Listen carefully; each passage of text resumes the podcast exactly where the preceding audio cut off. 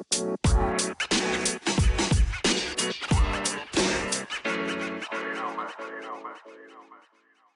い、皆さん、こんにちは。コーチングサービスのハレルを運営している中塚さゆやです。こんにちは。ハッカソンプロトコルのアキンドを開発している金城です。Web3FM は Web3 にまつわることについて分かりやすく伝えたり、ゆるく深掘りする番組です。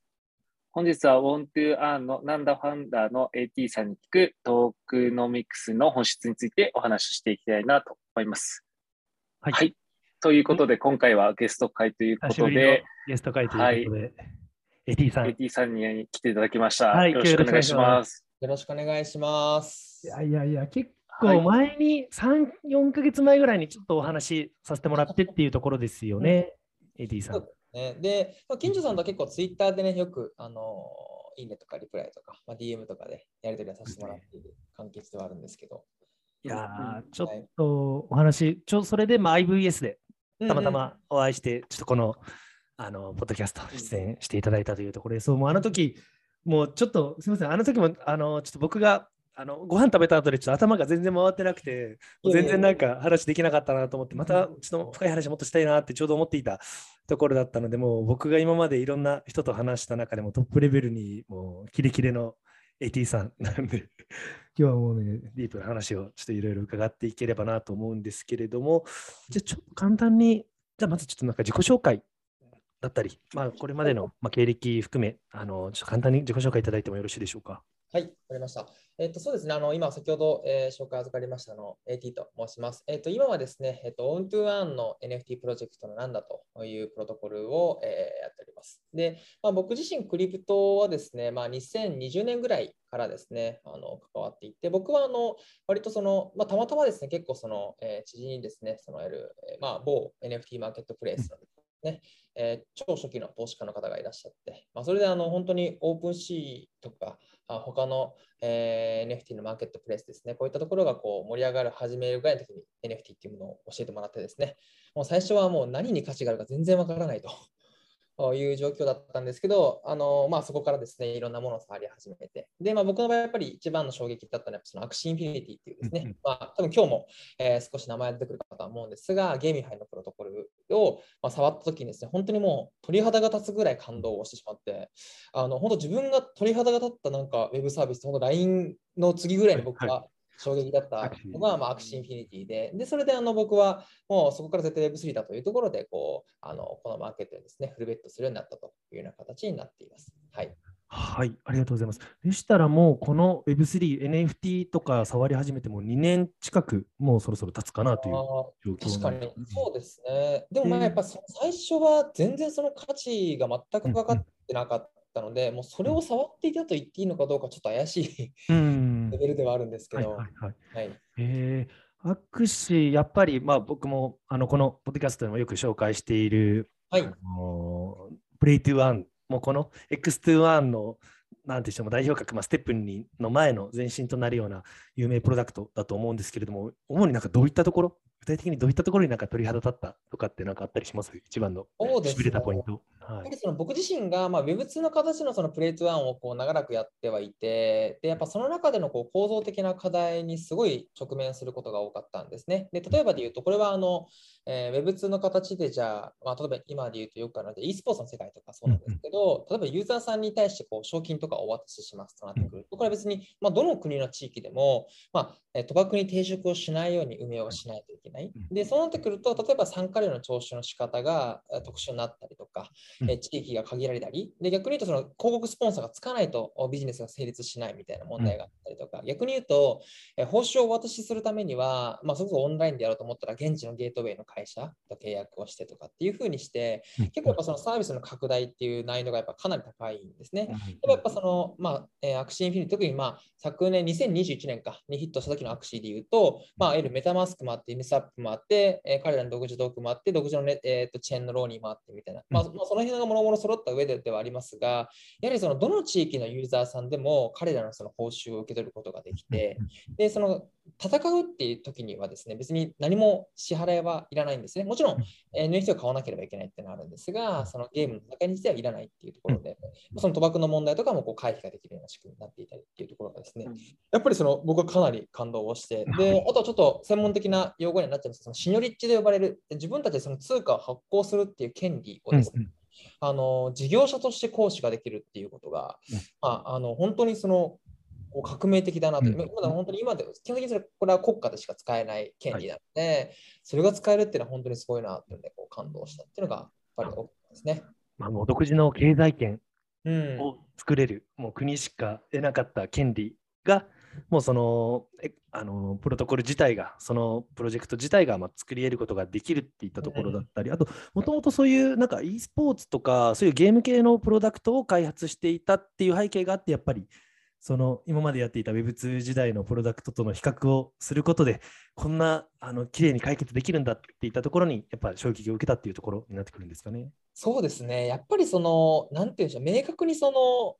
こう、ユーザーに対して届ける体験価値、まあ、もちろんその UX みたいなところに関してはまだまだ課題はあるとはいえ、そのやっぱ10倍以上素晴らしいものを提供しているなというところをやっぱすごく感じていたので、まあ、やっぱそれもかなり自分がこの Web3 にあの入るタイミングがすごくあのなんていいタイミングで入れた理由っていうのは、やっぱその自分としてやっぱすごく実感をしていたっていうところは大きかったかもしれないですね。そうですね。ありがとうございます。じゃあ、もうそこでのインスパイアだったりとか、まあ、そこからのもうディープダイブしてのいろいろリサーチをして、実際にいろんなプロダクトを触ってみてからの、まあ、プロジェクトが、まあ、今回、ちょっとご紹介、メインでご紹介、お話伺える、まあ、なんだっていうプロジェクトだと思うんですけど、ちょっといろいろとまた僕自身もあのプロダクト作ってるのは、どういうようななんか形で作ってるのかっていうのも伺えればと思うんですが、じゃあちょっとなんだについて早速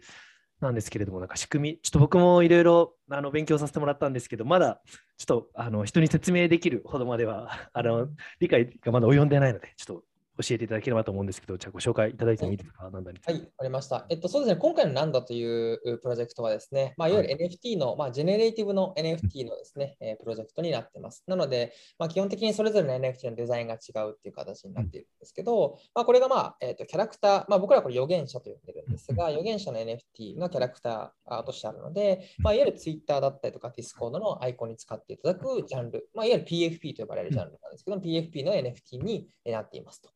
なので、基本的にはその自分のアイデンティティだったりとか、そのコミュニティっていうところを楽しんでもらうために僕らの NFT を買って持ってくれたら嬉しいですと。いうのが基本的な、えー、なんだろう、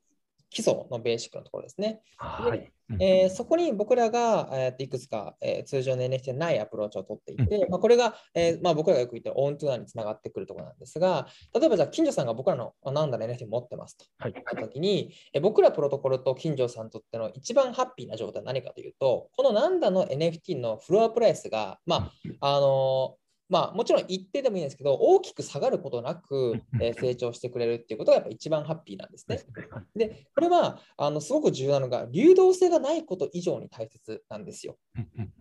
つまりその市場のこの NFT の流動性が、まあ、売れなかったとしつまりその定期的に売れるわけじゃないんだけども、フロアプライスはしっかり固定されてるとか上がってるっていう状態の方が、ホルダーとしても、えー、運営のプロトコルとしてもやっぱハッピーですと。いうのが前提にあるので、我々はじゃあその状態を実現するために、えー、どうするかというと、近所さんが僕らのそのなんだろ NFT をですね、僕らのプロトコルに預けて、えー、いただくと、僕らは、えー、っとその預かった分に応じて、えー、っと独自のトークンをお渡しします。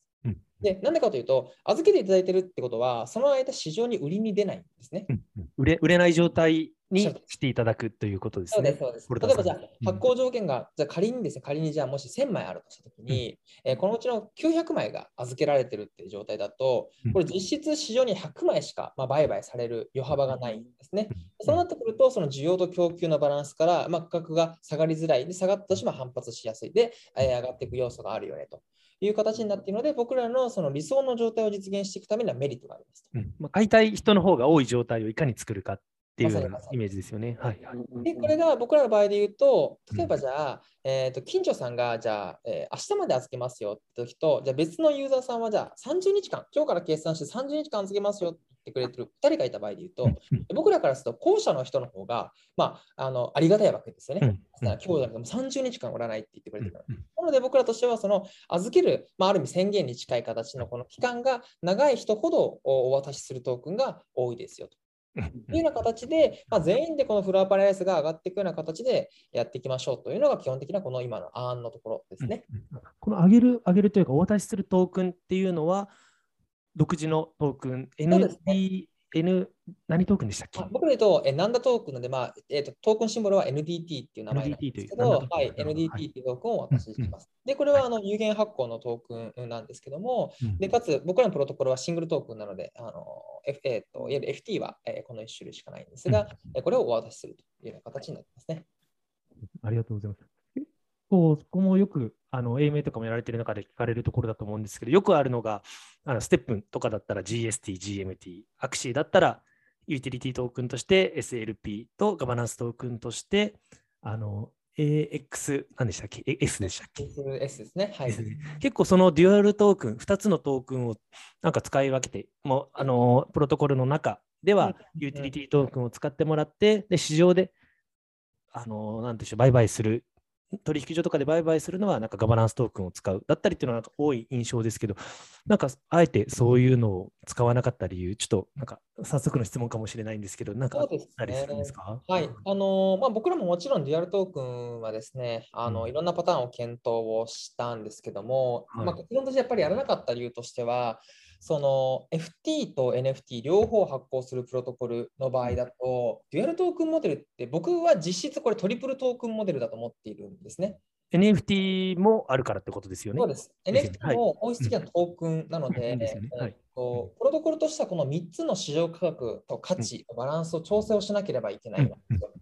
でやっぱりこれがかなり難しい。で、うん、えーと、特に今ほとんどのデュアルトークンって片側が無限発行のトークンなので、うん、まあ、これがかなり供給されていって、大体ほとんどがそのトークンを使って、えー、NFT を作れるっていう形になっているので、うん、まあ、実質的にはこれトークンの FT と、うん、1種類の FT と、えー、1種類の NFT 両方が無限に市場に供給されていくっていうモデルになるんですね。はいはい、なので、やはり、じゃあその無限に供給されるものをどうこう価値づけをしていくのかっていう設計がやっぱかなり難しい。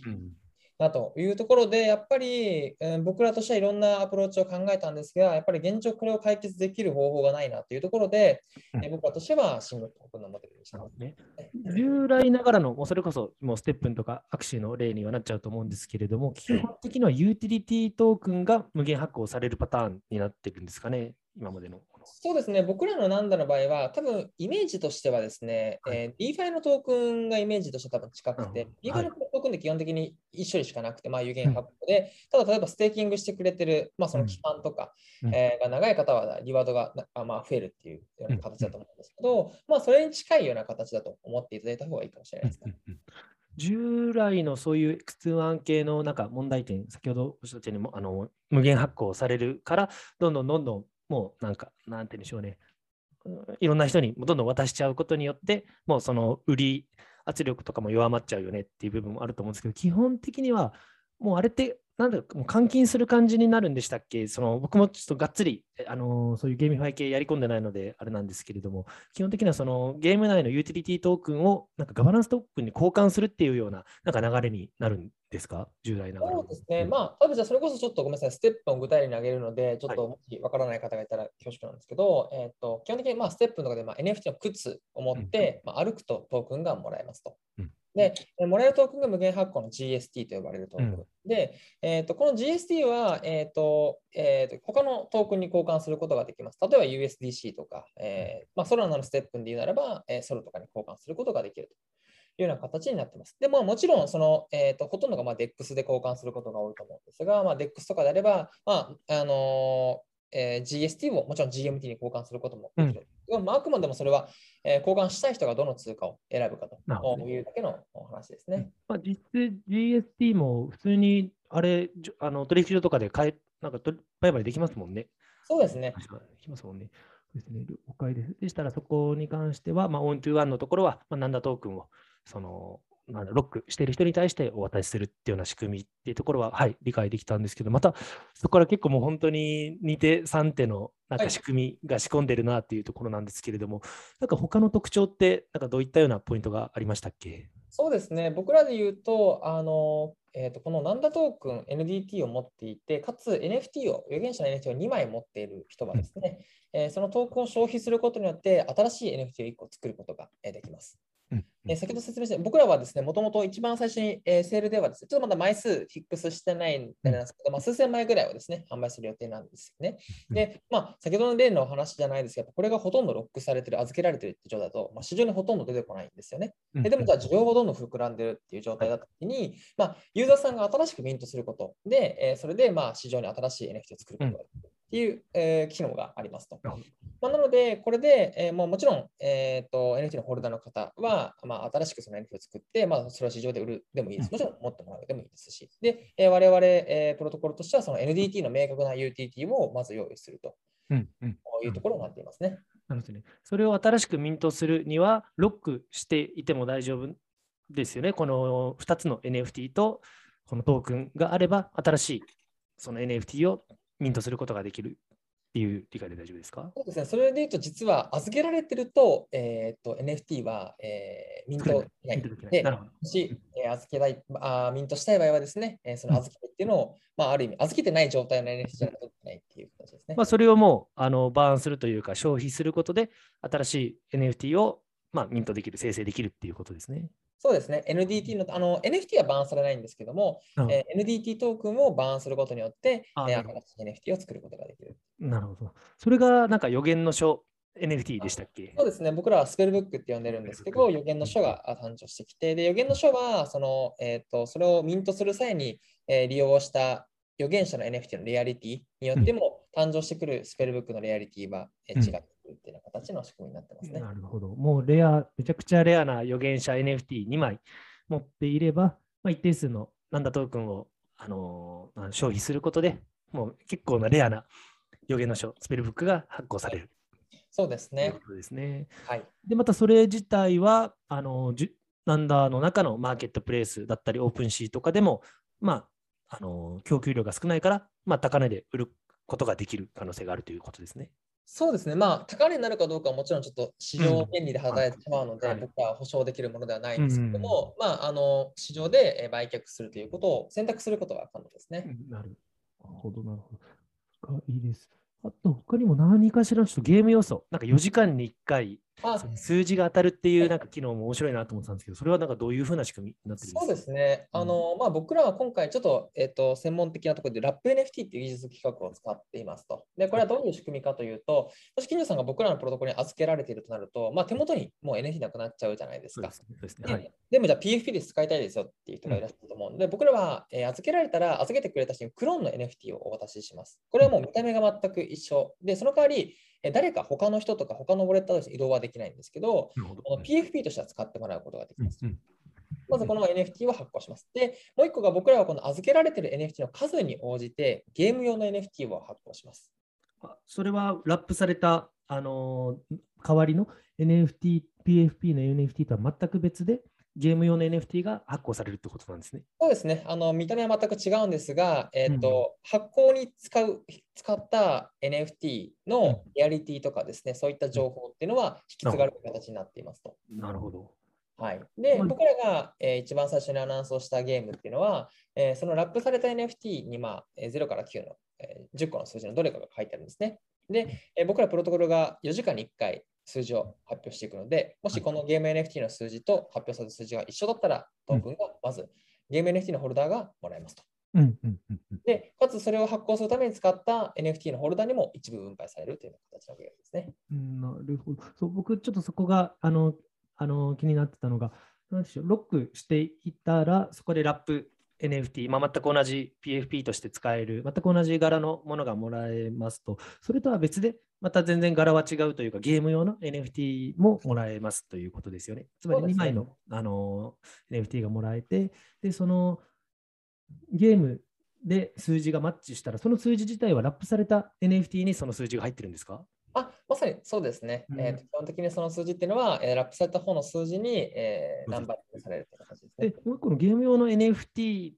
は、なんか他の人にも、あの、なんていうしょう、持ってもらうことができるようになってるそうですね。はい。えっ、ー、と、そのラップ NFT ってまあ、企画の話なので、えー、僕らの名称で言うと、クローン NFT とゲーム NFT の2つなんですが、うん、クローン NFT っていうのは譲渡不可です。うん、で、えっ、ー、と、現状の仕様だとゲーム NFT は譲渡可能な仕様になるんですね。だから、その数字を持って、あその譲渡不可のクローン NFT の人にトークンがゲームで当たったらもらえもらえるし、だから例えば友達に、このゲーム NFT 持っときなよ、僕が当たったら君にもトークンがもらえるから、みたいなような感じのあのユースケースを意図して、そういう仕様にされてるんですか、ね、そうですね。で、あのこの、まあえっと、結局、クリプトのすべてのプロジェクトは、やはりそのプロジェクトの認知をどうやって広げていくとか、うん、で興味関心を持ってもらった人に対して買っていただくとか、まあ、参加していただくっていうのがやっぱ非常に重要なので、うん、まあ、僕らはこのゲーム NFT は基本的に僕ら、えっとですね、これあの預けてもらった分で僕らが発行するものなので、まあ、基本的に僕らがフリーで発行していこうと思ってるんですけど、うん、まあ、あのいろんな方に、えーお渡しをしていって、えこのなんだっていうものを知ってもらうために使っていくもう本当にもバイラルさせていく仕組みをこのあの仕様に組み込んでいるっていうことですね。そうですね。なるほどですねあ。ありがとうございます。理解いたしました。で、またさらになんか結構深いところまでのなんか仕様になってるなって印象だったけど、このなんか VE トークン、このボーティングエスクローっていうんでしたっけ、その投票権となるようなトークンの使用もあ NFT の使用も組み込まれていると認識してるんですけど、これはなんかどういったような仕組みになってるんですか？そうですね。あの、まあ、今回、ナンダーのプロトコルで、えーと、この NDT トークンの使い道の一つとして用意しているのが、先ほどお話しいただいた VE モデルのもので、うん、えー、僕らは VENDT って呼んでるんですけど、えー、仕組みとしては、えー、僕らのナンダーのプロトコルに、えー、NDT トークンをステーキングしていただいたら、もらえるトークンの1種類ですと。これ、あのちょっと今とですね、近々、えーと、7月の末、下旬ぐらいにですね、ホワイトペーパーが多分公開されるので、はい、その時またいろいろと公開されるので、実はこのステーキングしてもらえるトークンの種類って複数あるんですね、僕らは。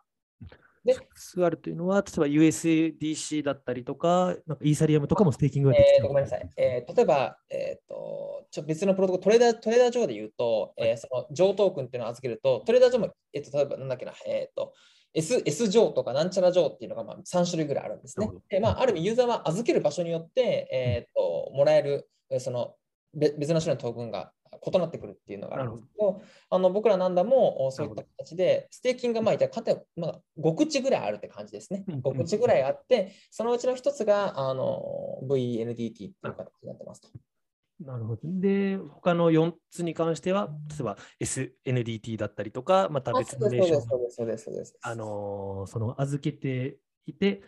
いる、まあ、その預け証みたいなようなものが発行されるということですよね。そうですね。あの、その本人の目的とする UTT に応じて、その、まあ、預ける場所を変えてくださいっていうことですね。なるほど。だから今回は NFT をロックしていたら、そのラップあの NFT あ、クローン NFT とゲーム NFT もらえるし、でかつ、あとトークンもあの報酬としてもらえるし、そのトークン、なんだトークン自体もまた預け入れる、まあ、つまりステーキングをしていることによって、またそこでもその預け証的な、まあ、V、あの NDT だったり、まあ、他の NDT っていうのが発行だからそういう NFT もそういうクローンで預け証をもらえるし、トークン自体ももらえるっていうような仕組みになっているということですね。そうですね。で、えっと、えー、僕らの NFT のホルダーの方が、まあ、NTT トークもらうじゃないですか。で、ホルダーの方向けのそのロックの UTT もあるんですが、先ほどお話しいただいたその VE っていうのは、実はこれ NFT のホルダーの方は正直もう知らなくていい機能です。ただ、なぜじゃあ僕らがそれを今このタイミングで話をしているかと、まあ、ある意味、まあ、これをすごく評価していただいているあのインフルエンサーの方々も多い理由がですね、うん、あの僕はあのこのプロトコルの今のこの V の仕組みで、いわゆるトークンの買いの需要っていうところを NFT のホルダーじゃない人たちから作るというところの目的のためにこの VE っていうのが入っています。どういうことかというと、はい、えー、っとまず僕らがこのアプローチに至った背景は何かというところを多分説明をさせてもらうとですね、はい、あの基本的にこう GameFi とか先ほど少し、えー、話をしたように無限にこうトークンと NFT が市場に供給されていくので、まあ、どういうアプローチを取るかというとですね、基本的に自分たちの、まあ、ある意味運転資金で、まああのまあ、別にそのえー、直近その使う予定のない資金をですね、うん、ある意味市場で買いに入れる原資に使うわけですよ。うん、イーサリアムなのか USDC なのかそれぞれですけども、まあ、それを使って市場で NFT を買って燃やす。市場でトークンを買って燃やすっていう、うん、まあ、いわゆるバイバックバーンっていうものを取るんですが、あのまあ、僕らとしてはその、まあ、このアプローチって本当に正しいんだっけっていうところがまず質問、あのなんて言うんでしょうね、こう考えに立った前提にあって、で、じゃあそのバイバックバーに使う原資があるんだったら、それを別の形で運用した方がいいんじゃないかなと。うんうんうん、いうところで今回のこの VE が生まれたんですけど、まあ、これは簡単にどういうことかというと、はい、例えば、えーと、じゃあ僕が手元に USDC があります。なったときに、えじゃあこの USDC をじゃあ DeFi のプロトコルで運用をしますと。はい、そうすると年間でまあちょっと今、相場がだいぶ悪いんであれですけど、1%とか3%とか、今あれが出てきます。はい、で、まあ、なので僕らでもこれって、いわゆるバイバックバーンみたいに自分たちの手元のお金がなくなるわけじゃなくて、あくまでも自分たちが預けているだけなので、まあ、必要であれば別に、えー、引き出せばいいっていう話なので、まあ、ある意味自由に使えるお金ですよねと。で、えっとまあ、ここまでは単純に運用をしてるだけになってくるんですけど、僕らのこの VE は何かというと、じゃあ例えば A、B、C の DeFi プロトコルがあって、で A の利回りが1%、で B の利回りが2%、で C の DeFi の利回りが3%だとすると、まあ、普通に考えたら僕らはこれ C に入れた方がいいんですよ。はいはい。うんでも、えーと、僕らからすると、じゃあこの C に入れた時の利回りと、えー、を見たときに、例えばじゃあでも A のプロトコルが、えー、僕らの VE トークンをたくさん持ってますと。はい、で、もし A が、いや、この原子はうちに入れてくれっていう投票をしたら、僕らは C じゃなくて A に入れますよっていう仕組みです。うんうん、その入れる、あの預け入れる、まあ、あの他社の、他社というか他のプロトコル、DeFi プロトコルに預け入れる、その原子となるものは、基本的にはこのあのロックしてもらっているナンダトークンを預け入れるっていうようなイメージになるんでしたえっと、これ預けるのは、あの多分これはいわゆる一般的な GameFi の収益構造と同じで、基本的に多分何だの、あ基本的に何だの収益、基本的にセカンえ NFT のセカンダリー収益になってくるので、はい、まあ、それが基本的な原資になってきますね。なるほど。あとは最初に購入していただくプライマリーでの、そうですね。はい。ね、でそこでの、まあ、あのイーサリアムとかでの販売にはなると思うんですけれども、まあ、そこのものを、まあ、バイバック、自分たちで買い戻して burn する代わりに、そういう外の、あのステーキングのプロトコルに預け入れますと、で、預け入れる際にそのプロトコル自体、 DeFi のプロトコル自体が、この VENDT を持ってもらう、もう外部の DeFi にあの Nannda を持ってもらうっていうのを想定されてるってことですか？そうですね。あの、うん、基本的に、えー、っとまあ、DeFi のプロトコルの場合で言うと、はい、えー、自分たちの預け資産、まあ、TVL っていうんですが、うん、まあ、TVL が増えた方が収益的にも向上しますし、えー、大体その TVL に応じて、えー、各 DeFi プロトコルが発行するトークンのバリエーションって決まってくるんですね。うん、まあ、なので、逆に言うと、その DeFi プロトコルからしたら、僕らのところの手元資金が自分たちのところに来ることに生まれる経済価値と、えじゃあ今回のその僕は7トークンを買ってロックするための、まあ、その経済的な損,、まあ、損失といいますか、えそこのまあリスクリターンを計算したときに、まあ、合うんだったらやってくれるっていう話なんです。うんうんうん、なるほどです。だからもう、あの例えば具体的にはどういうふうな、例えば、なんでしょうね、ステーキングロックしてもらう。TVL、例えばアーベとか、それカーブとか、うんなんかそういう系のライドとか、そこら辺のイメージされてます。なんか具体的なところで言うと、一番なんか。ね、多分今、名前が上がっていったところってのは、むしろもうでかすぎて、そんなわざわざ僕らのところから、はいはい、あの TVL を集めてくるっていう必要はないと思うんですね。うん、逆に言うと、まあ、僕ら今回イーサリアムを選んでる、イーサリアムチェーンでやるプロトコルなんですけど、はい、イーサリアムって実はですね、あの全然まだあの日本とか多分名前も聞かない DeFi プロトコルっていっぱいあるんですね。で、逆にそのイーサリアムだけで頑張りますっていう DeFi プロトコルなので、やっぱ必然的に彼らは、はい、イーサリアム上のその、えー、ティベルを大きくしていきたいというところはあるので、まあ、そういった逆に言うと、まあ、中の中の中とか中の下とか、下の上ぐらいの QVL の DeFi プロトコルが対象になってくるかな。なるほどね。だからそこがナンダトークンをあのこのなんだプロトコルに預け入れることによって、そこにあずあの預けられている、まあ、その1から5口あるとしたら、例えばその C のところに預け入れられている、そのまあ、あのロックされている、それこそトータルバリューロックドのロックされている、そのなんだトなんだトークンというか、なんだトークンが、なんて言うんでしょうね、プールしている、そのトークン、まあ、イーサリアムとかのトークンを、まあ、自分たちのところに全部ステーキングしてくれよっていうような、まあ、申し立てができるっていうようなイメージってことですかね。そうですね。うんうんうん。なるほどですね。であればもう本当にこれはエンドユーザーだけじゃなくて、そういうプロトコル側も巻き込んだ一つのなんかエコシステムを作っていこうっていうようなところをもう想定されてる感じなんですか？そうですね。その、まあ、やはり、えっ、ー、と、これはまあ想の思想というか多分考えていることの背景はいかに結局その、えーと、僕らで FT 側の買いの字を作っていくかっていうところが、うん、あのすごく重要なポイントで結局その遠くの買いの需要が作れないとやっぱ遠くの子が下がっちゃうので、うん、その一つのアプローチとしてこの VE を作ってるっていうだけですね。うんうん、はい、ありがとうございます。どうです？中塚さん大丈夫ですか？もうだいぶ 複雑になりつつあると思うんですけどついていきます中塚さん。いや、もう、あの、後で聞き直します。そうそう、多分ちょっとあの、もしかしたら聞いてらっしゃる方の中で、あんまりまだ v VE 自体があまりまだ、ね、はい。なんで、ちょっとまあ、もしそっちの方先に話をしてもよければですね、ちょっと今、あの話を。あ、ぜひいいですか？結構、はい、VE、あの、ところ、結構カーブとかでよく使われてるイメージがあるんですけど、ね、ちょっと簡単にじゃあ、はい、エディさんの方から説明。えっと、まあ、じゃあまず、えっとですね、えっと、この VE はですね、まあ、基本的に多分カーブっていうですね、えー、イーサリアム上面に、えっと展開されているソフトペグされているトークン、まあえー、ステーブルコインみたいなものですね、えー、の専門の DEX で、えー、取り入れられたトークンのモデルになってますでステーブルコイン版の Uniswap みたいなような。あそうですね。はい。あの正確に言うと、ステーブルコイン以外も扱ってはいるんですが、基本的にはあのそういった認識で問題はないと思います。うんはい、なので、基本的にステーブのあーカーブのコンセプトは、そのいわゆるステーブルコイン同士を売買するときの手数料をなるべく安くするっていう形の DEX として非常に大きくなってきてるんですけど、まあ、その彼らが取ったその VE モデルっていうのはどういうモデルかというと、まあ、DEX っていうのは構造的にそのプールと呼ばれる、まあ、ペア同士で入ってる、えー、プールがあって、まあ、ある意味そのプールがかなりの規模があるからこそ、えー、っとトークンをそれぞれ売買、12位の前をですね、ユーザーは売買ができる、交換することができるっていう仕組みなんですが、カーブの場合は、そのプールで生まれた収益をマークに50%まあ分配をするんですが、その分配先をどのプールにするかっていうことを VE の投票で決めれるんですね。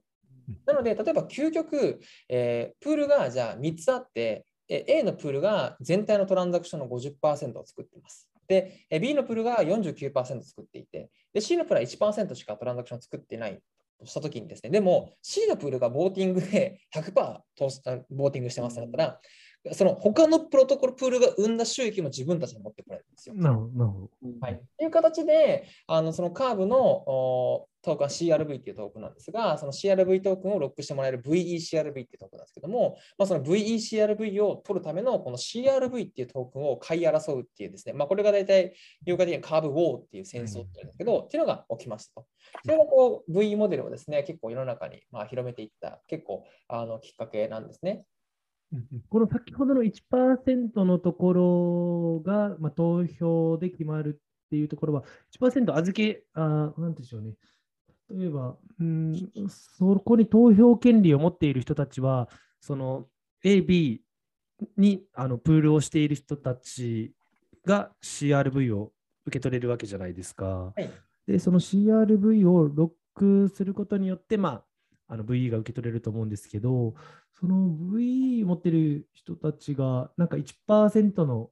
あのその利回りを最大化しようとするなんかインセンティブとか動機ってどどんな理由でしたっけ？あれ ?1% どこあすみません。なななんですかね、その、プールされているところがまあ3つあってみみたいな話されてたじゃないですか、50%、49%。えっと、今の59、50%、49、1%っていうのは、トランザクション、例えば100億円動いてますってあったときに、うんうん、A が50億動いてて、B が49億動いてて、C が1億動いてますっていう話ですね。はいはい、で、通常の、えー、DEX であれば、その流通分に合わせて収益で決まってくるじゃないですか。じゃなくて、カーブの場合はそれを任意に変えることができて、変える方法っていうのが VE で決めますよ。ね。だからそこに溜まっている、なんかプールされているボリュームっていうよりかは、まあ、そこの需要、そのプールされているトークンのペアの需要から生まれるその売り上げの配分をもうその V トークを持っている人たちによって変えられるっていうことですね。そうですね。そうですね。なので、あの特に初期とかは、あのアーンファイナンスっていう、まあ、イールドアグリゲーターがすごい CRV を買っていて、まあ、ある意味あの、自分たちのユーザーさんのリワードがこう増えるような設計とかをしていたんですね。うん、で、あの僕がそのカーブがいいなと思ったのは、実はここからの先の話なんですね。で、いろいろ出てきますよね、プレイヤーが。そうです、そうです。で、えー、っと、まあまさに最初はそういった理由で非常に大きくなってきたんですけど、大きくなり何が起きてきたかというと、あのステーブルコインの発行体からすると、もうプ、えっと、カーブに自分たちの大きなプールがないっていうことはもうデメリットでしかないんですね。なので、まあ、自分たちの大きなプールを作りたいから、えー、そのプールを作ったりとかしていくために、えー、と CRV を買って、えー、投票するっていう行為がどんどん生まれていったんですよ。なので、これって何が起きてるかというと、あのすごくこれこそが僕は essential だなと思ってるのは、プロトコルが大きくなるにつれて、新しく生まれてくる付加価値っていうのがあるんですよ。まさにそのカーブは最初は単なるその収益をある意味こう分配をいじれるっていうだけの価値がなかったんですけど、大きくなりすぎた結果、まあ、そこに取り扱ってもらわないといけないみたいな形になってきてるわけですよね。なので、こうやってあの、まあ、ある意味その earn を使って、 earn のパワーを使ってブーストさせながらプロトコルを大きくしていって、大きくしていった結果の新しいビジネスモデルとか付加価値をどう作っていくのかっていうのが基本的な僕は全てのクリプトのプロジェクトの非常に essential なあのところだと思っています。うんうん、もう本当にカーブ自体が一つのもうベースとなって、うん、そこから生まれてくるその、まあ、投票権っていうその仕組み、そのプロトコルのあの一つのあの価値みたいなようなところがまた他のプロトコルにとってのなんてうんでしょう、そのエンジンになって、またその他のプロトコルだったりっていうのがまた成長していったりとか、既存のステーブルコインとかの自分たちの価値を最大化させるためのまた、なんでしょうね、そのフックとなり得るような、まあ、コアな、もう絶対にそこは外せないような、なんかプロトコルになっているっていうようなイメージですかね、カーブ自体が。そうですね。なので、うん、まあ、あの、まあ、ちょっと今のはこうカーブを例に出したんですけど、まあ、やはりその X2 においては、やはりその、いかに自分たちのプロトコルが大きくなった結果、うん、まあ、どういうビジネスが広がっていくのか、えー、どういうトークンユーティリティを設計できるのかっていうことを、あの、やっぱ考え続けるのと、そこに対してのアプローチをどう取っていくのかっていうのは、あの、かなり重要なのかなと思ってます。そうですもう本当に今のお話聞いたら、もう Nannda の仕組みは、それこそこういう X 段系のステップとかアクシーだったり、まあ、このカーブだったりの、うん、もう本当にこの essential なところを結構いいとこ取りしたような仕組みを今設計されているっていうような感じなんですかね。そうですね。まあ大前提もちろんこれがね絶対うまくいくかどうかみたいなところの未来の話は僕らもわからないので、うんうん、あのそこに関しては保証はできないんですけども、うん、やはりこう各今のインタえっとクリプトのプロジェクトで生まれているいい essential はこのプロトコルには基本的に取り入れてるかなと思います。今のお話聞いてたらめちゃくちゃなんかそういった設計もステーキングからのこの報酬だったりとか、売り圧を減らすような仕組みだったりとか、他のプロトコル自体をもう最初から巻き込むような設計を V モデルだったり、そういう他の、あのー、口ごとに、なんてでしょう、この発行、預かり書みたいなのを発行するような仕組みだったりっていうのが、もう本当にこの初期段階からだいぶ練られてるなっていうような印象だったんですけれども、やっぱり一番の、なんでしょう、個人的にこういう GameFi 系のプロトコル見ていて思うのが、やっぱりいかにそのエコシステムがあると思うんですけど、いかにもその中だけで回している、もう自分たちのプロトコルだったり、エコシステムの、なんていうんでしょうね、この売り圧をいかに減らすような仕組みをしていくか、自分たちのトークンをいかに外に出さないようにしていくことによって、まあ、あの値上げをしていくか。で、その値上がったものを、そういうまた、あの分配していきながら、なんか動かしているように、やっぱりあの現状だと見受けられるなっていうところがあって、で、それが売り圧が減ってるような状、売り圧が、あのー、ない状態であれば、どんどんどんどんインフレしていって、トークンの価値は上がるんですけれども、ね、逆になると、いきなり売り始めると、あのもう逆回転して、すごい価格も下がっちゃうなっていうところがあるので、なんか自分たちの中だけで完結しちゃうと、結構あのサステナブルじゃないなっていう印象を個人的には持ってたんですけれども、このナンダの場合は、その自分たちの中だけではなくて、やっぱりなんか外貨をしっかり取ってくる仕組みが取られてるのかなっていうイメージではあったんですけど、基本的になんかそういったようなあのものにはなってるんでしたっけ、この仕組みそうですね。うん、あのー、はい、まあ、そういった外貨を獲得していくみたいなところは、まあ、先ほどの VE はまさにそういう、まあ、中のだけではないトークの開示っていうのを作るアプローチから生まれているんですが、その実は僕もですね、なんか結構前は、そのいかに外貨を獲得するかみたいなところをすごい考えることが多かったんですけど、は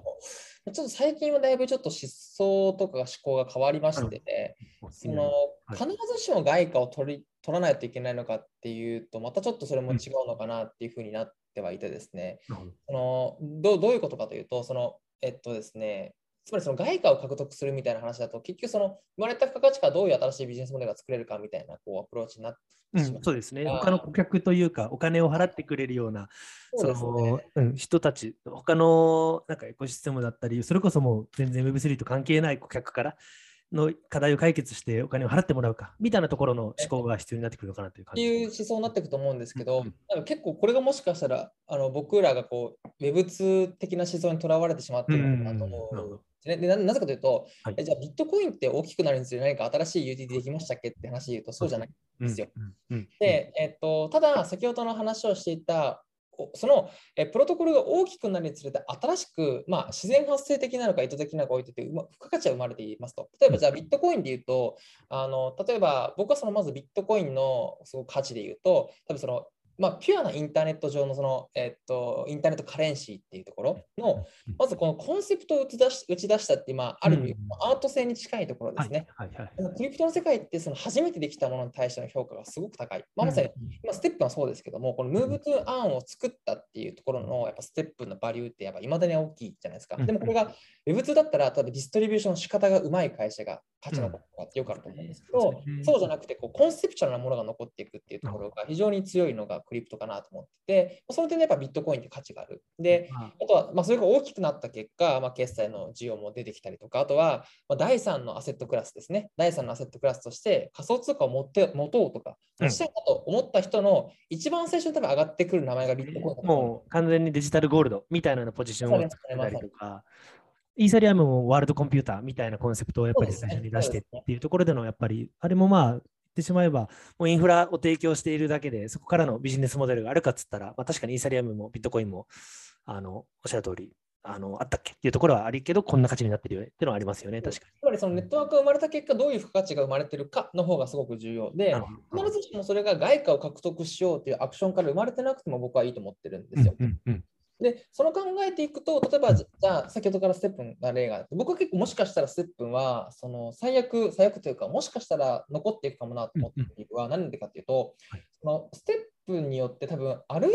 たらもしかしたらその、まあ、お金が戻ってくるかもしれないみたいなところの認知が広がっていると思うんですね。で、えー、例えば、それこそじゃあ昔のステップみたいに、今年の初めの頃みたいに、じゃあ、例えば、なんか、えー、歩いくのに、じゃあ、その靴が、じゃあ、まあ、日本円直して15万円ぐらいで、まあ、1ヶ月歩いたら、まあ、15万返ってくるかも、みたいなところは、まあ、実現不可能かもしれないんですけども、はい、例えばじゃあ、ステップの靴が靴が数万円ぐらいで、で例えばじゃあ、もしかしたら半年とか1年間ぐらい歩いてたら、半分戻ってくるとか分かんないです。ちょっとその戻ってくるのは、そのタイミングいろいろあると思うんですけど、うん、っていう世界が実現したとしたときに、そこの対比としてもしユーザーが、そのえじゃあジムにお金払うよりいいねっていう意思決定をするようになったとしたら、それってステップの提供している商品は変わってないんですけど、はいはい、新しい付加価値は生まれてると思うんですね。なので、そういった未来はあのゲーム界においても、今まずステップにおいてはあり得るなと思っているんですよ。なるほど。もうあのジムに行くっていう、ジムが提供していた付加価値が、もうステップに移転しているっていうような状況を作れる。あのまさにその、え言ったらユーザーから、いや、ジムに行ったらもう毎月お金払って帰ってこないし、でもステップだと、まあ、なんか歩かないとそもそも損じゃんって思うから、結果的に歩いて、気づいたら健康にもなってて、で、まあなんか半分ぐらい戻ってきたみたいな。うんうん、だからそれはなんかまああのタイミングといろいろあると思う。けど、結局もし消費行動あ、ユーザーの行動が変わっていったとしたら、それは僕すごくサステイナブル、かつ新しく生んでる付加価値だし、まずステップで歩いて稼げるっていう概念を作って世の中に広めたからこそ、で、その広めるときにはものすごいそのアーンでブーストさせてたわけですよね。っていうのも、最終的には結果として、そのもしかしたら成功するかもしれない。まあ、あの保険のところとか組み合わせたりとか、まあ、靴のブランドだったりとか、はい、なんかそういう今、ジムの例例えてましたけど、別に他の健康領域のなんかそういった、なんだろうな、付加価値にも染み出していくような可能性はありえますもんね。そうですね。で、まあ、僕はですね、そのなんで外貨獲得の方が難しいって話になったかというと、うん、結局、その外貨獲得って多分 Web2 の事業構造とあんま変わらない、つまりそのリワード系のサービスですね、まあ、ポイントサイトとか、うん、まあ、そういったものと変わってこなくなってくるので、うん、となると、じゃあ、そのユーザーがそのアーンに満足できるだけの外貨を獲得するってかなり難しい。つまり、なぜならそれができてるんだったら別にもう Web2 で実現している話なので、うんうん、多分それができてる領域ってライブ配信の領域とか、まあ、YouTube みたいな結構一部の領域しかないと思うんですね。はい。はい、なので、それ以外の領域ってある意味その Web2 のプレイヤーがみんな失敗してきててきたからこそ残ってないに近しいと思うので、うんうん。だから僕はその今ユーザーに対してアンで渡してる分をうん。新しく外貨で獲得して渡すのはかなり難易度が高いっていうふうに思うなるほ基本的には。なのでそのアンの定義の仕方を少しこうイメージを変えていく必要があると思いますね。なるほど、なるほど。なので、やっぱよく最初はコールドスタート問題をやっぱこの案で解決してはいユーザーをガッと集めて、でも徐々に徐々に下がってきて、終わるプロジェクトがほとんどですけど、どうそれをまあ続けていくかみたいなところのその案を戻すというか、お金を戻して、あの維持、外貨を稼いだお金をまたバックして、その、なんでしょうね、入ってきたユーザーをこロックさせるっていうものではなくて、なんか別のところでの、まあ、今おっしゃったような、ジムに行くお金が浮いたよねだったりとかの、なんか別軸での切り口で、実質、なんかこれってメリットがあるよね、得してるよねとか、まあ、人生よ良くなってるよね、みたいなような、なんか、あの発想に、なんかどうその価値転換させていくのか、みたいなようなところが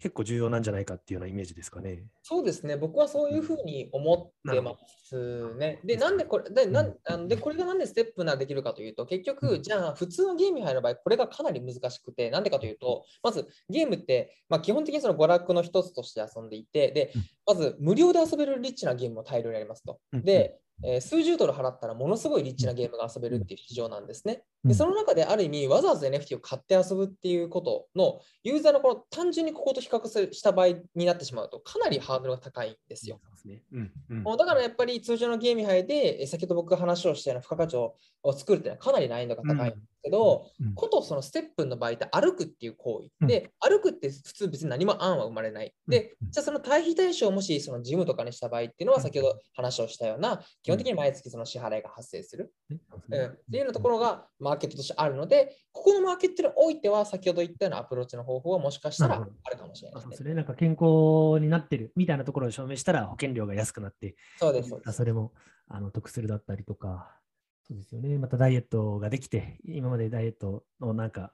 健康食品とか飲んでたものがいらなくなったりとか、なんかそういう別軸の、で、今、今、ステップの例になってますけど、全然もしかしたらその発想でいけば、もっといろんな領域でも、この、そうですね、使えるというか仕組みはありそうですね。なるほど。まあ、まあそれがじゃあ、あの、AT さんの考える、その X2 Earn のなんかあるあるべき姿というか、今後、まあ、アダプションしていく上でのイメージですか？ね。ん。そうですね。やっぱりその、結局その、多分行き着くところは多分すごくビットコインの、こう、なんて言うんでしょうね、体現しているものってかなりやっぱ参考になると思うんですよ。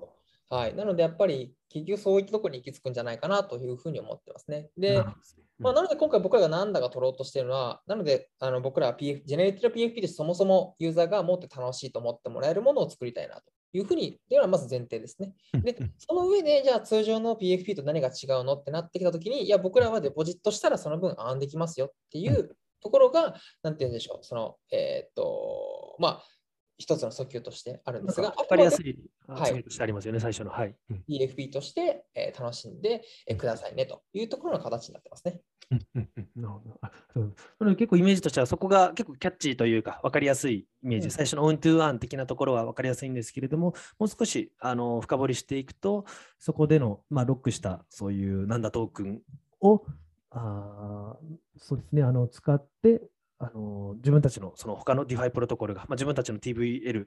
トータルバリューロックドとかでしたっけ自分たちの保有している額を増やすためにこのなん。だとなん。だのトークンを持ち始めるようななんか仕組みがあのでき始める、そういったエコシステムが回り始めるっていったところが結構もう中長期的ななんかゴールっていうようなイメージで大大丈夫ですか？そうですね。あの、うん僕らは、そうですね、えっと、基本的に中長期というか、まあ、まず僕らってまず有限発行のプロトコルうん。なんですね。で、多分割と他のプロトコルと見ると結構、今の時点の得意点だなと思ってるのは、うん。えートークンを吐き切った後の世界をですね、うん。どういうふうにしていくかっていうところをうん。先にもう今のタイミングから考えていて、うんで、そこからこう逆算して今いろんな設計を落としているんですよ。うんうんなので、逆に言うと僕らはあのトークンがなくなった後の世界も含まれて、えー今のランダの設計は、えーしていると。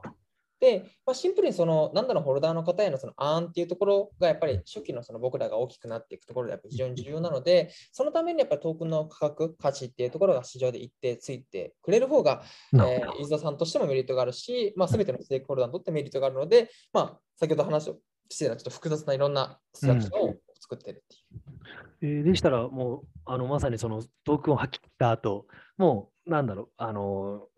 上限に行って、もう今あるトークン、それはまだ決まってないんでしたっけ ?1 億トークンなのか、何億、何千万トークン。えっと、トークンの発行枚数は1億枚ですね。はい、っていう感じだったなので、じゃあ1億枚を切った後の、なんかイメージとしてはどういったような、なんかビジョンを持ってるんですか？そうですね。まあ、ちょっとこれはですね、あのまだホワイトペーパーを公開してないのと、ホワイト、多分最初のバージョンではですね、まだ具体的に結構まだ触れないところで、ね、あのだいぶちょっとぼやかした形になっちゃいますが、チームの中ではある程度議論を今ずっと進めているっていうところなんです、ね、ただでもやっぱ先ほどのそのステップの話じゃないですけど、はい、じゃこのプロトコルのそのエッセンシャルバリューって何なのっていうところの多分定義と、うん、あのそれをこう、まあ、どういった形で価値提供していくのか、うん、あっていうところは結局は戻ってくるんだろうなというふうには思ってます。なるほどですね。ありがとうございます。でしたらちょっとまたそうね、あの、でした、なんか中塚さんあります？今、ここまでのなんか気になる点とか、質問とか。あ、すいません。ありがとうございます。はい。いや、全然ちょっと難しいなっていうのが正直な。いやいやいやいやいや。感想なんですけど、ね、こんな、こんな、なんだろうな、深いところまで考えてるプロトコル、うん、すごいなと思って僕もはい聞いてたんですけど、なんかありますか？ねこの、あ、なんかこう、まあ多分仕組みっていうところが、なんかすごい多分ちゃんと整備されてるんだろうなっていうのが、なんかこう聞いてて伝わってきた部分があるんですけど、なんかここは AT さん的にはなんかどどう思いつくんですか、こういうのって。確かに。そうですよね。なんかもう体験というか、なんかのか、うん、それとも、元からそういう思想があっての、それがこう具現化されていってるのかでいうと、ど、なんでこういう仕組みみたいなところを考えていけるうんうん、なんかアイデアのきっかけとか、そういうこら辺もなんかそうですね。うん、そうですね。まあ、まず多分いろんなプロトコルを、まあ、まず多分見たり触ったりをしていますと。で、その中でやっぱりもっとこうした方がいいよねとか、やっぱこの仕組みはすごい良かったよねとか、でいうところをこう常にやっぱ考えながら見ているっていうところがやっぱ一つ。で、あとこれクリプトの世界のすごくいいなと思ってるのは、世界中でもスクラップビルドが行われているので、まあ、逆に言うとそのもう本当半年とかでものすごい情報が出てくるわけですよ。つまりその、僕はそのステップのトークンデザインを見たとき、トークンデザインっていうのはそのアロケーションとかじゃなくて、まあ、どうやってそのトークンが消費されて生まれてくるのかとかっていうところのバランスですね、を見たときに本当に感動していたんですね。で、僕自身がやっぱり去年思ってたのが絶対に次のアクシの次のヒット作はそのもっと too easy だっていうふうに僕は信用していたんですよ。そのその時結構そのクリプトのインベスターの人たちはみんなトゥーリッチにすごい投資をしていたんですね。つまりその既存のゲームスタジオがゲームを作るっていうストーリーですごい投資をしていたんですけど、僕は絶対来年はそうじゃないっていうふうに思っていて、やっぱその中でやっぱりその、ある意味歩くって究極のハイパーカジュアルなんで、そのコンテンツディスケットが大ヒットしたっていうところで、やっぱりすごく注目をしていたんで、でもやっぱこう、まあ、半年ぐらい経って、まあ、逆に言うと、じゃあ、ステップの良かったところ、悪かったところもこう見えてくるっていう、このすごい業界のサイクルがやっぱ早いので、こういろとこう自分の中でも思考のこうトライアンドエラーとかがやっぱできるっていうところが、結構、なんて言うんでしょうね、多分僕が多分基礎になっているところとしてはありますと。で、まあ、あとは結構その、なんて言うんでしょうね、こう、金融的なこう商品とかっていうのがもともと好きっていうのと、あとはその、えっとですね、まあ、これは結構ラッキーだったのが、2021年ぐらい僕すごい現代アートの歴史にすごいハマっていた時があってですね、それ現代アートをめちゃくちゃ勉強をしていた時があって、で、そのやっぱクリプトとか NFT ってめちゃくちゃ現代アートと似てるんですよ。なので、結構そういったところが多分、割とあの今の自分の基礎になっているところはあるのかなと思います。ですよね。結構ツイッターでもその宗教史だったりとか、その現在貨幣論だったりとか、そこら辺勉強しておくべきだっていうツイートもはい、されていて。そうですね。いろいろ混ざりますよね、でも確かに。そうですね。だから、やはりこう、なんて言うんでしょうね。こうだって冷静に考えてみてほしいのが、うん、なんでビットコインにこんなに価値がついてるか、誰も分かってないと思うんですよ。で別に何か担保があるわけじゃないじゃないですか。別に裏側に金があるわけではないので。でもやっぱここで市場で価値がここまで膨らんでいるっていうところは、やっぱりこう、あの本当にそのなんでなのっていうところをしっかり考えるっていうのはすごく重要なのかなと思っているんですね。でそう考えた場合に、その現代、その MMT の、まあ、現代貨幣とかっていうのも担保がない。で、アートもそうですね。アートも、まあ、定価があるわけではないので、なんでそれがこう市場で価値とか価格がついているのかっていうことを一生懸命考えるっていうことはやっぱ非常にあの僕はすごくクリプトには生きてくる。あとは例えばなぜ株式じゃあその、えーとじゃあスタートアップの株式でいうとなぜ自由に売買ができない株式にこんなに価格がつくんだ、なんで赤字で売り上げもない会社になんでこんなに価格がつくのかっていうことを、あの考えるっていうことがこのクリプトの世界においては非常に重要なんじゃないかなと思います。ああ。だから、あの、これ、ね、ね、あの、サービスネーミング名もそこから来てるんですか？えっとですね、ナンダは実はですね、これ、あの、旧約聖書をすごいインスパイアしている作品、あプロジェクトなんですね。で、えっと、どこをインスパイアしているかというとう、ん旧約聖書の中の一つのストーリー、まあ、旧約聖書ってその預言者のモーセっていうですね、人が、まあ、いろんなミラクルを起こしていくんですけど、その中の一つにですね、イスラエルのこう民がすごいお腹が空いた時に神にお願いをして、天から降らした食べ物があるんですよ。で、それを食べた人っていうのは、まあ、たまたま食べれた人っていうのは、もう本当40年間お腹が空かなかったって言われてる、すごいミラクルの食べ物で、でそれをヘブライ語でマナっていうんですね。うんで、そのわマナを日本語に和訳をすると、これは何だっていう意味なんですよ。なので僕らは、そのなんだっていうのをそこから取ってる。なるほど。うん最初、マナっていうプロジェクト名だった記憶があるんですけど。そうです、そうです。で、ですねのーまあ、あのもっとドメイン短くしたいねっていうので、あの僕らはなんだっていう名前にしたのと、あとはまあ結構その、そういったこれはなんだっていうのがまあマナーの意味なんですよ。で、まあだからふもらった人も分かってなかったわけですよ、マナーっていうその。で、うんまあ、なんでなんだってツイッターでみんななんだってなんだってよくツイートしてはいるんです。はいうんうん確かに確かにミームとしてすごく綺麗だなと思ってて、うんうんうんうんうんうん。なので僕はあの楽しんでます。いやいやいや、もう今面白い。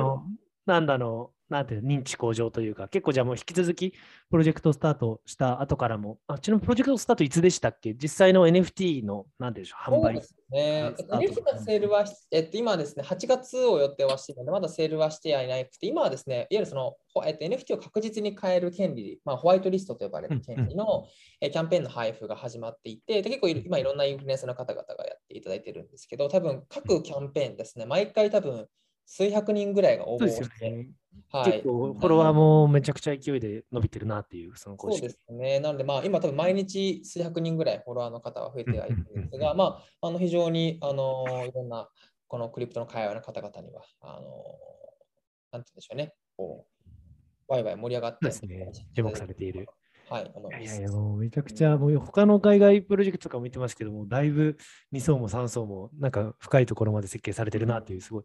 週受けました。ありがとうございます。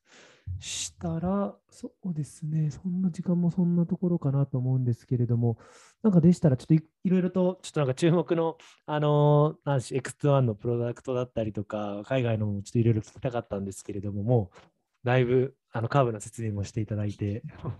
お腹いっぱいかなというところで、そうですね、時間もあれなので、で最後にちょっと抱えればと思うんですけど、どうでしょう？じゃあ最後になんか伝えておきたいこととか、なんかなんだに対して、なんか最後、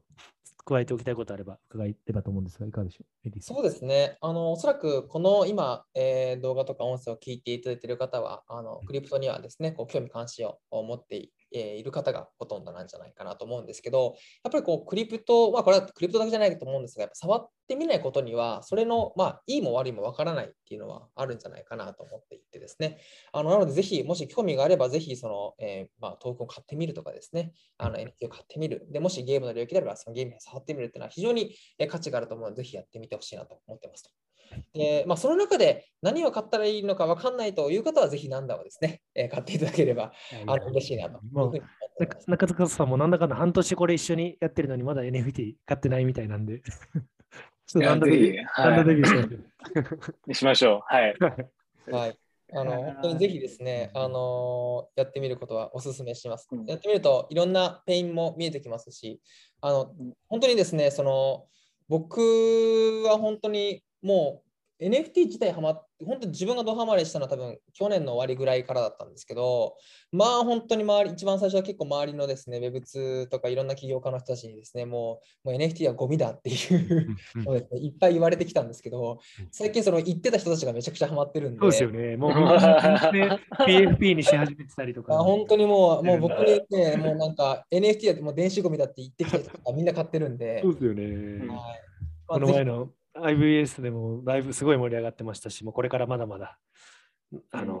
また始まったばかりなのかなという印象を受けてますし、うん僕もやっぱり X21 系、やっぱ外貨を稼ぐ仕組みみたいなところをやっぱイメージしたんですけど、今の AT さんの話聞いて、だいぶちょっとよりさらになんか広い視野というか、その思想的なところ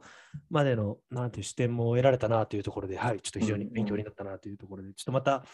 ローンチ後とかもいろいろちょっと、そうですねはい、情報交換させていただけるとぜ嬉しと思いますので、はい。ありがとうございました。はい、じゃあ、そのところですかね。はい、じゃあ、中塚さん、最後の手をはい、はい、ありがとうございます。あ今回もご視聴ありがとうございます。今回のお話はですね、ポストキャストの他に YouTube でもご覧いただけますので、そちらもチェックいただけると嬉しいです。それではまた次回お会いしましょう。ありがとうございました。はい、